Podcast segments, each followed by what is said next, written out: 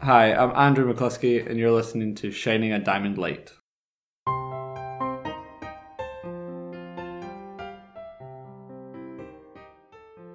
Hello, and welcome to Shining a Diamond Light. I'm Molly Fry, And I'm Tim Geit. and today we're talking with Andrew McCluskey, who works here at Diamond to help scientists understand the results of their experiments. He used to be a chemist wearing a white coat every day before he taught himself how to program. So keep listening on to find out what Andrew is working on now, how he got to be here, and why some good ideas start with a blog.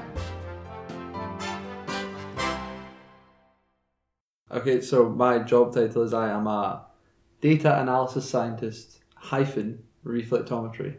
And what exactly is reflectometry? Because that's Okay. not something we come across every day. Sick. So you've got your X-rays, or alternatively your neutrons, if you're from the other side of the campus, and they bounce off that surface at the same angle that they've been incident in the first place. What's actually happening, the, the kind of fundamental underlying physics, is that some of the neutrons or some of the X-rays are just bouncing straight off. They're just hitting the very top layer. Nothing's happening. But other uh, some of the, some of the other radiation is going in a bit, and the amount it goes in a bit, and you know how if you put a like a pole into water, it Yeah. bends Yeah. because the light is traveling at different speeds. The X-rays and the neutrons, their angle changes when they enter the material, Mm-hmm. and this happens a whole bunch of different times through the material. And eventually, at each point, it can either reflect or refract. Right. Something I've said a lot of times. I can never get it quite right. It'll either reflect or refract. That means that the some of the radiation has travelled further than other parts of the radiation. So if there's just been reflection, yeah. it's just gone up and down. But if there's been one level of refraction, it's gone a wee bit into the material and then come back out. And that means that you can have because your your X-rays and neutrons have a wavelength shift, you would get constructive or destructive interference. And is that something then we have to resolve as part of looking at the data that comes out of our? Well, so that's because of the constructive and destructive interference. We can say our model is this. What would the reflectometry from that theoretical model be?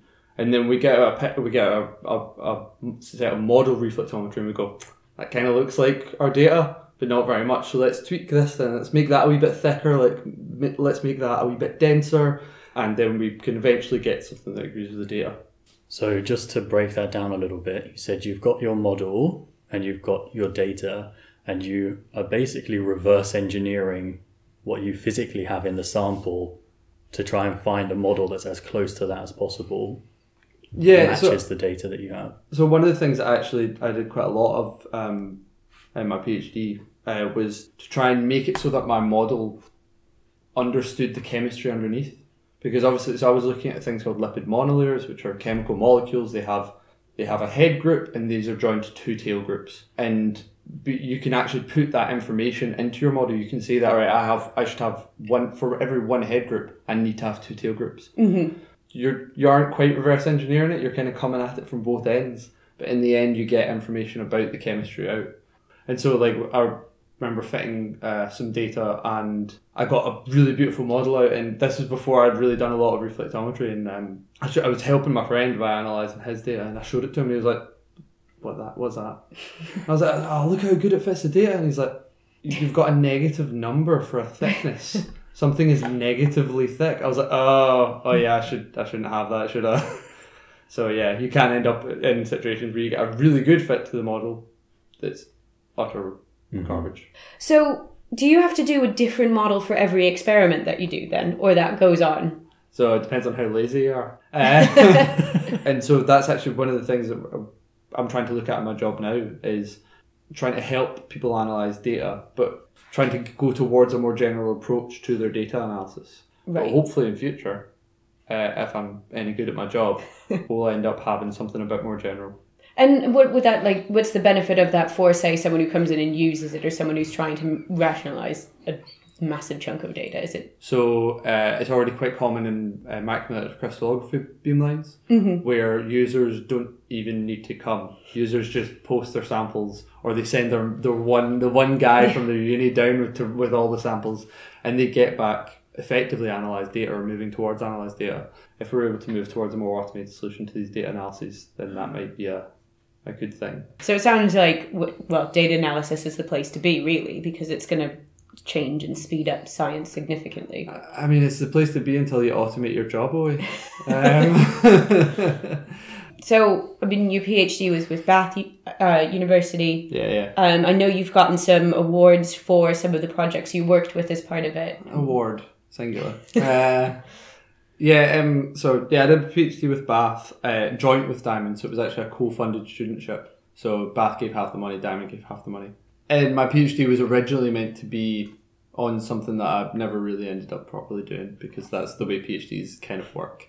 But that kind of that allowed me to get a lot of opportunities in, in different ways. So the fact that I was based mostly at a university meant I got a lot of teaching experience, which leads to the to the award thing.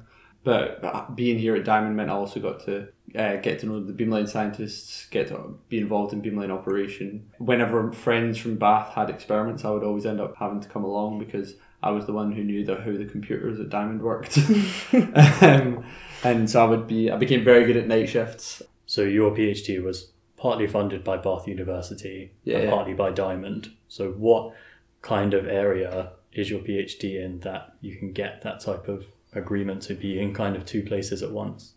Uh, so I, my PhD is technically chemistry. It was initially my project was about actually running simulations of systems and then analyzing the data and trying to compare with the simulations. But I kind of I enjoyed that, but I also enjoyed like trying to develop my own software and trying to develop analysis methods and stuff like that. So I was moving in uh, in different algorithms and different moving more into the kind of mathematics and computational uh, science uh, aspects of things.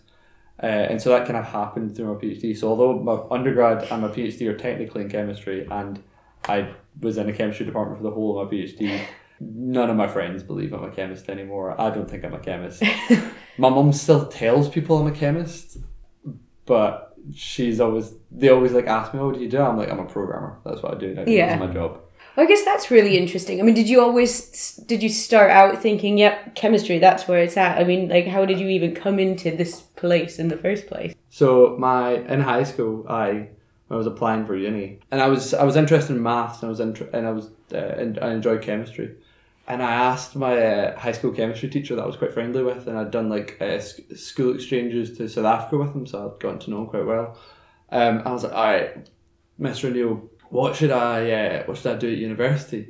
Like I'm gonna apply to either chemistry or maths, or I'm, I've applied to chemistry and maths, and, and Mr. O'Neill was like, well, I mean, mate, I'm the only one of the, my chemistry, like the sh- guys I did chemistry with, that isn't making six figure six figures in oil and gas.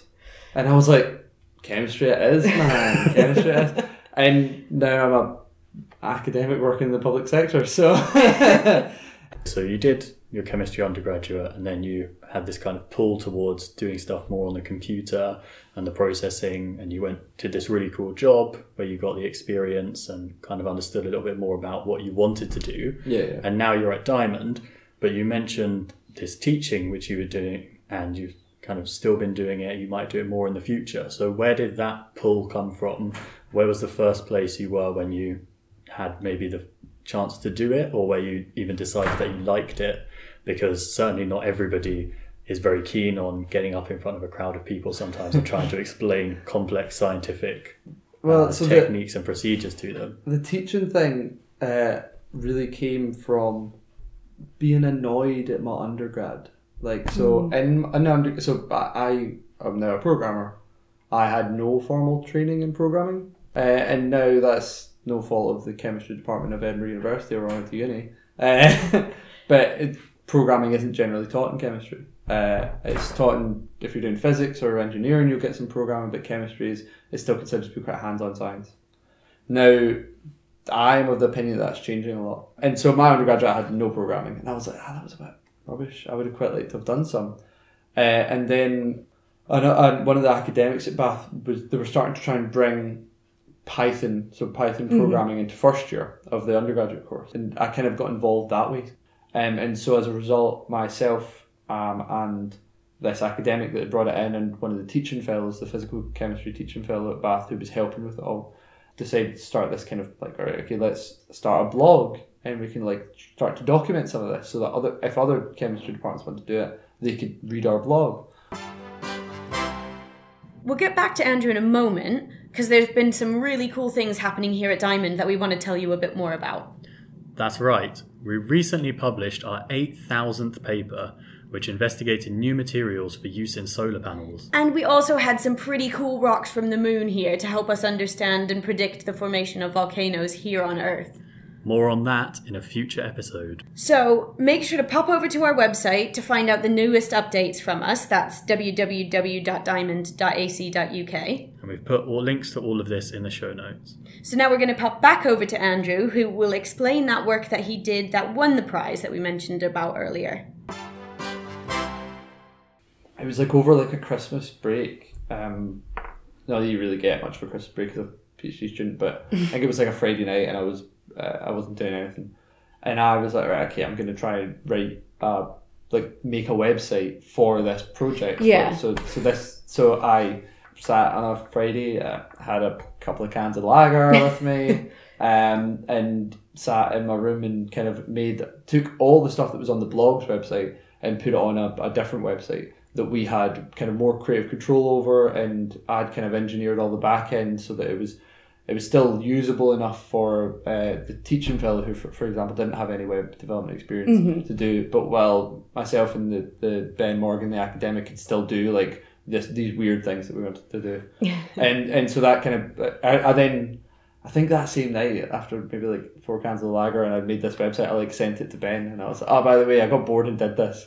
And uh, he sent it to Fiona and he was like oh by the way also I've bought the domain name and registered it and she was like oh shall, shall we take the blog? He was like just make the blog redirect to this. No, because now we have control over this website. Yeah. and so that became pythoninchemistry.org which was our way of starting to document that. So one of the main techniques uh, one of the main computational techniques I used in my PhD was a thing called molecular dynamic simulation.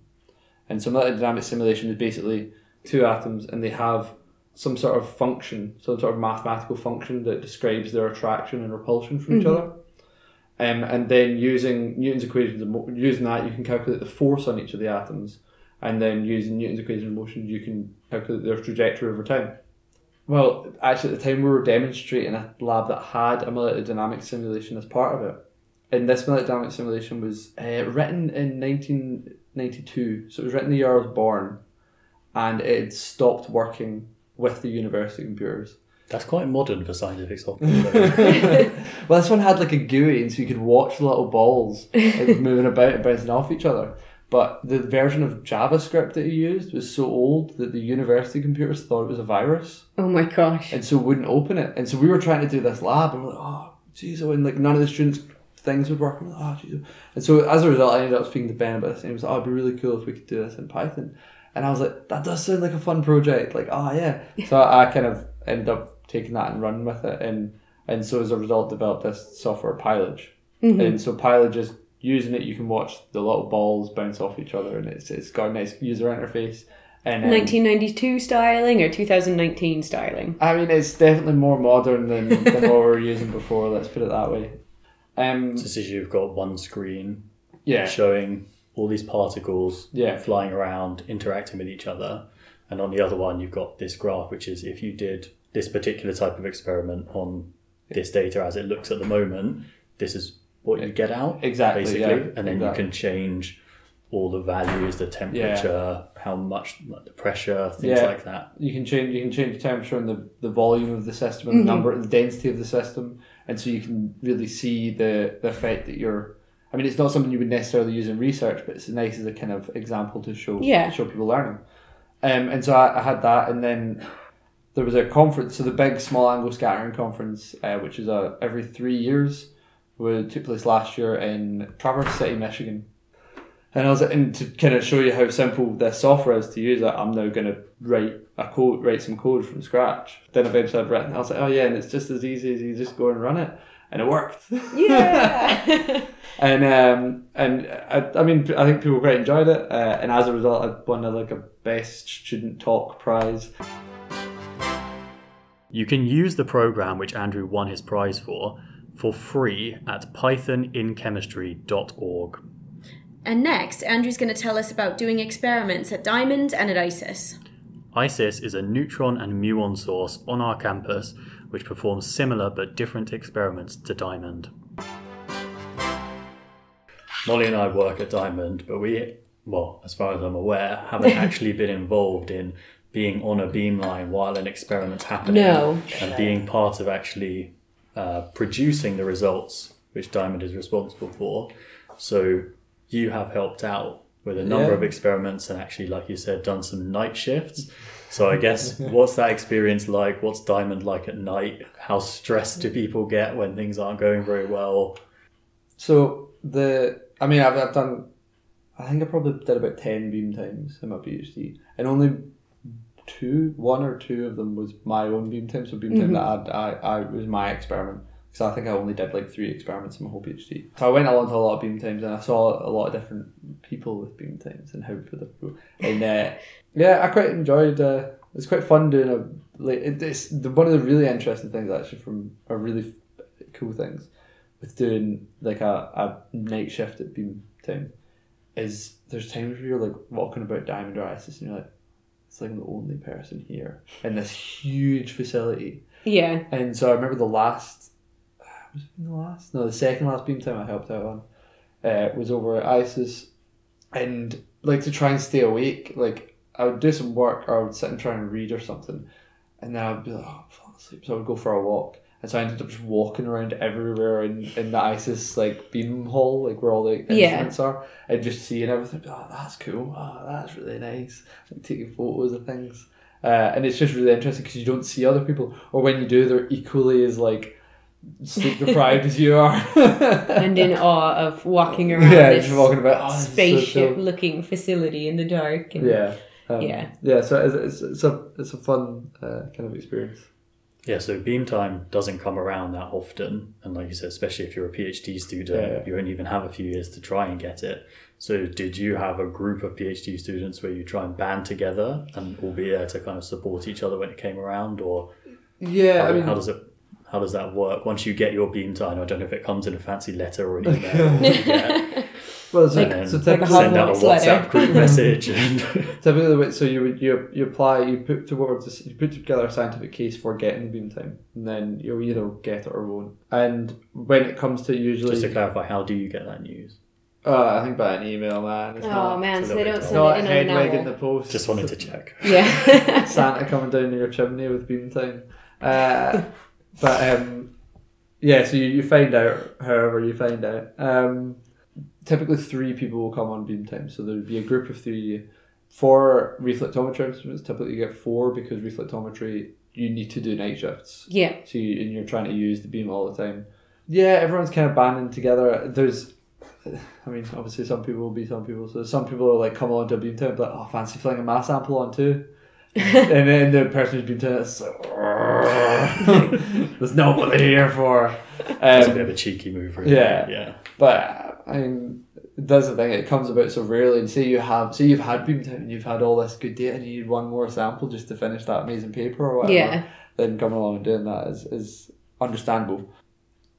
I always I always said that because I was here as a helper most of the time, it, my job was to make sure that they did the science that they wanted to do, Yeah. and that's that's what I think is really exciting about my job now. My job is the same thing. My job is to make sure people do cool science. Well, thank you to Andrew. We had a lot of fun talking to him today and hearing more about his diamond story. Yes, and we have another amazing guest to come next week. So, in the meantime, make sure to subscribe to the podcast and follow Diamond Light Source on Facebook and Twitter.